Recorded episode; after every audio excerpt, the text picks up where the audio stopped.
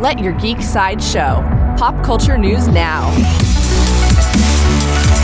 Hi, this is Andrew, and here are your pop culture headlines. New from DC. After the release of the second trailer for Zack Snyder's The Justice League, Ben Affleck shared a new photo of Batman.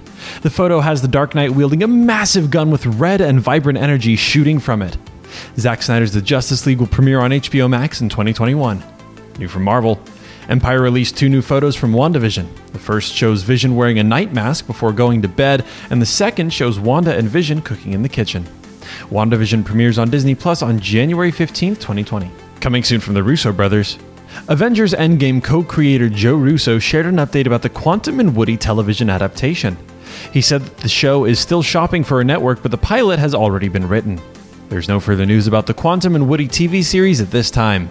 For fans of comics, Legendary Entertainment and Watford and Essex are developing a new television series based on the upcoming original graphic novel Championess. The series, based on a true story, will be told through the lens of championess Elizabeth Wilkinson in the world of a male dominated 18th century bare knuckle boxing as she trains to become the best female fighter in London. There is no further news about the Championess series at this time. This has been your Pop Culture Headlines, presented by Sideshow, where pop culture is our culture. For any more ad free pop culture news and content, go to geek.sideshow.com. Thanks for listening, and don't forget to let your geek side show.